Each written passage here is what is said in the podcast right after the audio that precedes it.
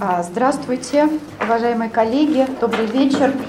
А, тема а, нашего доклада – поведенческие проявления эмпатии у детей раннего возраста.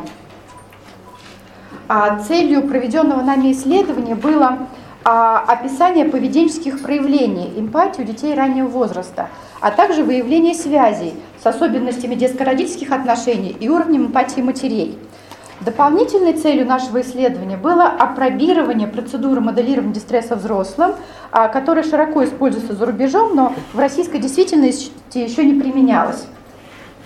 Соответственно, что касается теоретических аспектов, то мы опираемся а, в нашей работе на культурно-историческую теорию Выгодского, а, предполагая, что эмпатия является высшей психической функцией. И также важно сказать про модель Хоффмана, который, опираясь на зарубежные исследования, предложил свою модель антогенеза, а, разделив а, а, на несколько этапов, и в частности представлены этапы, характеризующиеся ранний возраст, соответственно, эмоциональное заражение, эгоцентрическая эмпатия, квазиэгоцентрическая эмпатия, которые я буду разворачивать в дальнейшем. Для оценки детско-родительских отношений и уровня эмпатии матерей мы использовали следующий методический комплекс. Я расскажу про основные опросники, на которые мы опирались. Прежде всего, это опросник эмпатии Дэвиса, это опросник эмоциональных отношений в семье Захаровой, а, семейные эмоциональные коммуникации и опросник шкала психологической разумности. А, что касается процедуры моделирования дистресса взрослым. В рамках данного исследования мы описали и опробировали данную процедуру, и протокол ее состоит не только из, самого, из самой процедуры, но еще и из общих условий. А туда входит а место наиболее комфортное для ребенка для проведения процедуры, то есть это место его постоянного проживания, время максимально ресурсное для ребенка после сна и еды, чтобы чувствовал себя хорошо. А мама заранее знакомится с этой процедурой, и уровень дистресса регулируется и тренируется на незначительном уровне. А, Сама процедура проходит в два этапа. Сначала с экспериментатором, потом с мамой. А экспериментатор моделирует уровень дистресса на незначительном уровне на протяжении 30 секунд. И после перерыва... Как как именно? Да. И после перерыва это делает мама. То есть что это может быть? Это может быть а, немного затекла нога или а, немножко там ударилась обо что-то пальчиком. То есть это очень слабый или немножко поперхнулась, закашлялась. То есть это очень слабый уровень дистресса мамы. А, соответственно, вот протокол проведения этой процедуры выглядит таким образом. А, я уже кратко основные а, шаги его рассказала. В результате мы записали 24 видеосъемки, и для работы с видеоматериалом мы адаптировали систему кодирования. Мы изучили а, зарубежные исследования, которые проводили данную процедуру, и выбрали наиболее часто фиксируемые категории, которые выявлялись. Соответственно, а, мы а, остановились на следующих четырех. Это проверка гипотезы, про социальное поведение, эмпатическая забота и эмпатический дистресс. Далее в своем выступлении я буду рассказывать про каждую категорию и прилагать фотоматериал для наглядности возраст. Да, а, хотела сказать, что возраст детей 19-32 месяца. Средний возраст 25 месяцев – это мамы с девочками для однородности выборки. Начнем с проверки гипотезы. Проверка гипотезы – это спонтанное поведение ребенка с целью исследовать, изучить ситуацию дистресса с помощью вербальных и невербальных форм проявления. Например, а, внимательное рассматривание места дискомфорта, или пока он показывает пальчиком на него, или задает вопросы, что случилось, что произошло. На фотографиях можно увидеть если видно, что дети внимательно на, первом, на первой фотографии рассматривают место дискомфорта, трогает пальчиком, показывает, и на второй фотографии тоже девочка показывает на ситуацию дистресса и, и э, место дискомфорта. Следующая категория – это просоциальное поведение. Просоциальное поведение – это спонтанное поведение ребенка с целью изменить ситуацию дистресса или снизить уровень дистресса взрослого, находящегося в ситуации. С помощью а, невербальных средств, допустим, физического комфорта, как объятие, похлопывание, может подуть на руку, или вербальные средства, допустим, а, вербальная поддержка или устный совет, не вставай, или приложи игрушку, приложи пластырь. На данных фото вы можете увидеть, что в первом, а, на первом фото девочка прикладывает игрушку к колбу экспериментатора, а на второй фото девочка дует на руку маме. А, третья а, категория выделена – это эмпатическая забота. Эмпатическая забота – это обеспокоенность, отражающая сочувственное отношение к другому, выраженное изменением выражения лица.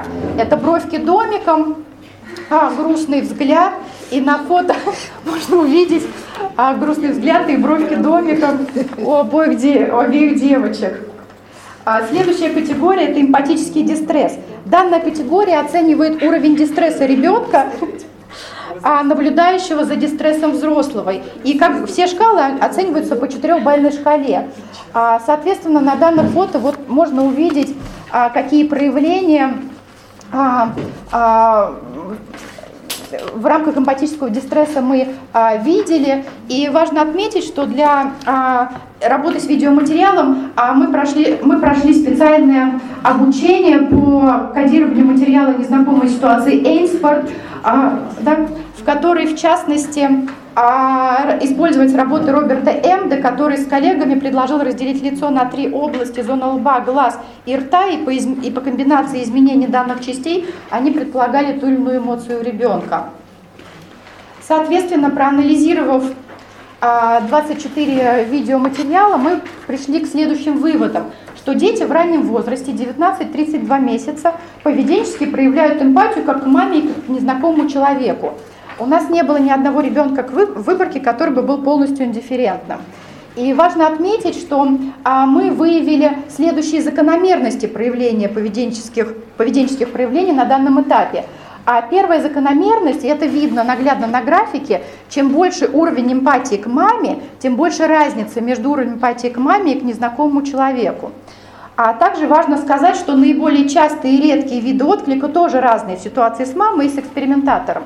Например, в ситуации с мамой наиболее частый, а, э, частым откликом является дистресс у ребенка, а наиболее редким просоциальное поведение.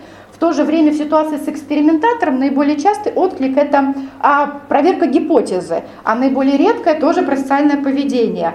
Мы это объясняем тем, что на данном этапе для ребенка очень важна фигура привязанности. И это логично, что отношение к маме и к взрослому человеку незнакомому а в данном случае расходятся. И наиболее частые отклики, они тоже разные. А далее мы а, обнаружили а, такой феномен, который мы отдельно не категоризировали, и называется он феномен а, повторения поведения человека, находящегося в дистрессе, а именно дети имитируют поведение человека, находящегося в ситуации дистресса. На фото можно посмотреть. То есть дети, а, наблюдая за человеком в ситуации дистресса, начинают имитировать его поведение. И тут важно а, вспомнить модель Хоффмана, о которой я говорила в начале. И он говорит, он выделяет на возрасте 12-24 месяца а, эгоцентрическую эмпатию и говорит, что а, ребенок не разделяет пока свои переживания от чужих и реагирует в ситуации дистресса, как будто это происходит с ним. И, собственно говоря, его задача поведенчески снизить свой уровень дистресса в этой ситуации. Также еще важно тут привести одно зарубежное интересное исследование, в котором как раз категоризировали такой вид поведения в трех возрастных точках 13-15 месяцев, 18-20 и 23-25. И было выявлено, что а, в траектории а с 18.20, а э, в 13.15 до 18.20 частота такого вида поведения увеличивается, а с 18-20 месяцев к 23-25 она снижается, что может предполагать как раз временный характер данного поведения на данном этапе. И обобщая все вышесказанное, можно предположить, что данный этап а, развития эмпатии является переходным от непосредственных натуральных форм эмпатии к более сложным, частично опосредованным, и который имеет свои задачи развития, а именно дифференциация «я другой» и а, умение трансформировать собственный дистресс. А, так, что касается факторов, теперь я перейду к факторам, влияющим на поведенческие проявления эмпатии а, детей. А, и мы получили следующие выводы, что на уровне эмпатии ребенка к матери прежде первую очередь влияет уровень чувствительности матери, чувствительности матери к ребенку. А что поддерживается еще и количественным методом, методом дерева классификации, который выделил из наших 57 показателей, а, влияющих на поведенческие проявления эмпатии, а, показатель понимания причин состояния ребенка, который является составляющим показателем чувствительности матери к ребенку. Что касается когнитивного компонента эмпатии матери, то на данном уровне эмпатии и развития, как мы и предполагали, он не имеет ключевого значения. А также мы обнаружили а, связь между уровнем эмоциональной компетенции матери и отзывчивости ребенка. А под уровнем эмоциональной компетенции в данном случае мы рассматривали, а, прежде всего, это уровень психологической разумности мамы и использовали опросник шкала психологической разумности. А уровень психологической разумности характеризует, насколько мама относится с пониманием к своим эмоциям, склонна к рефлексии, а, ей важно, она получает как бы а, пользу от того, что проговаривает свои эмоции. И а количественным методом мы опять подтвердили это, и методом множественной регрессии получили а, связь между отзывчивостью ребенка и показателем открытость мамы к новому опыту, который является составляющим а, психологической разумности мамы. То есть что такое открытость к новому опыту? Это способность и желание пробовать что-то новое, рискну, рискуя, не смотря на то, что могут быть какие-то негативные эмоциональные последствия. А, в заключение... Ну, видео. А, да, а. сейчас у меня еще будут два видео. В заключение я хотела бы визуально, просто наглядно подытожить свой материал, который я рассказала, показать, что на уровне эмпатии а ребенка в нашем исследовании, естественно, требует дальнейшей разработки, но мы выявили, что влияет а, психологическая разумность матери, да, из личных а, качеств. Не так важна эмпатия как матери, как личностная черта, но это я позже скажу, то есть важна психологическая разумность, в частности, открытость новому опыту, и чувствительность мамы к ребенку. И не так важна эмпатия как личностная черта в общем, как именно чувствительность к ребенку и направленность матери на ребенка.